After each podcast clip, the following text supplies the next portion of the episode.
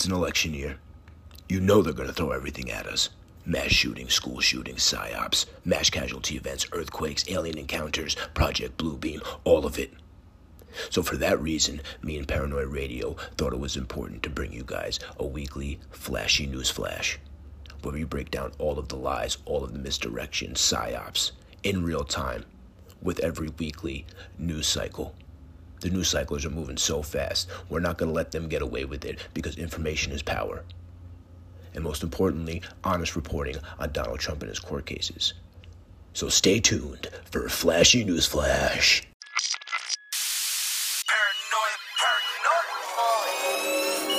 Tony Boy.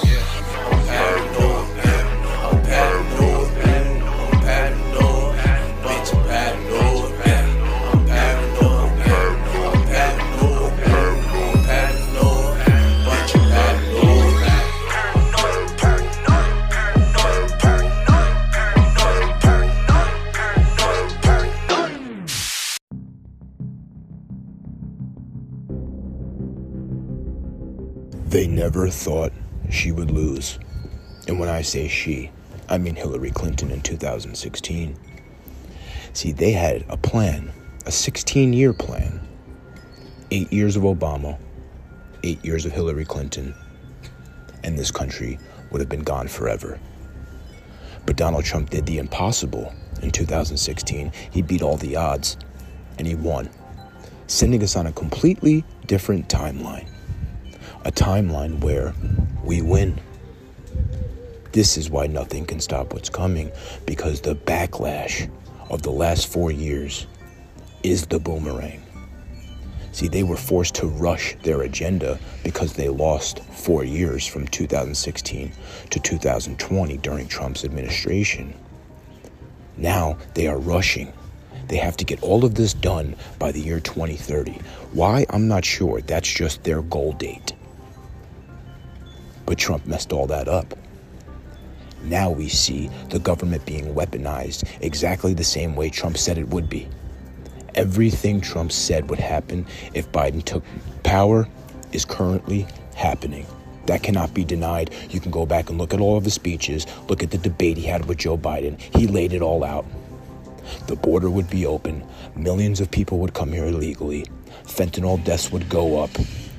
All true stagflation, where there's no growth in the economy, inflation through the roof, grocery prices through the roof. And it's all brought to you by the establishment. Now they are on full display. There's no more saying that Trump is crazy, Trump is just doing the. No. Donald Trump is the ultimate whistleblower. He is willing to risk it all to expose it all. Just look at the court case in New York. $355 million Donald Trump was fined. Of course, he's going to appeal this ruling, and in all likelihood, it will be reversed at the appellate court in New York because it's just so outrageous. They have no facts. They said Mar-a-Lago is worth $18 million, when in reality, it's worth almost a billion dollars. All of their little lies are coming back to bite them in the ass. The more they push, the more people wake up. If we look in the inner city, Chicago, the Bronx, they want Donald Trump to come there. And you know what? He's going to. Donald Trump is bringing a MAGA rally to the South Bronx. Supposedly around March, I will be there, for sure. Everything they do backfires. We got Fani Willis in Georgia. Fanny, Fanny, Fanny. She thought she was untouchable. She thought she was queen bitch. Now look at you, sitting where the criminals usually sit in a court of law, being grilled, being exposed. That case is going nowhere. Along with all of the other cases, the Supreme Court ruling about keeping Trump on the ballot is supposed to come out any day now.